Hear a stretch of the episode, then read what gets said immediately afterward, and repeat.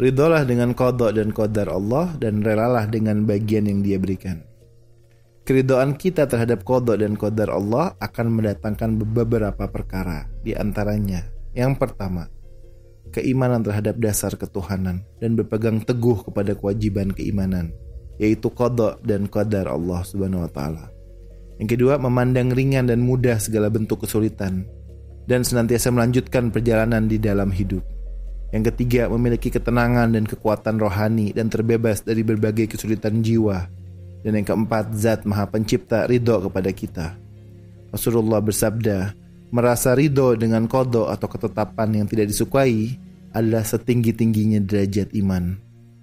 Rasul pun juga bersabda, barang siapa yang merasa cukup dengan bagian yang telah Allah berikan kepadanya, maka dia adalah manusia yang paling kaya.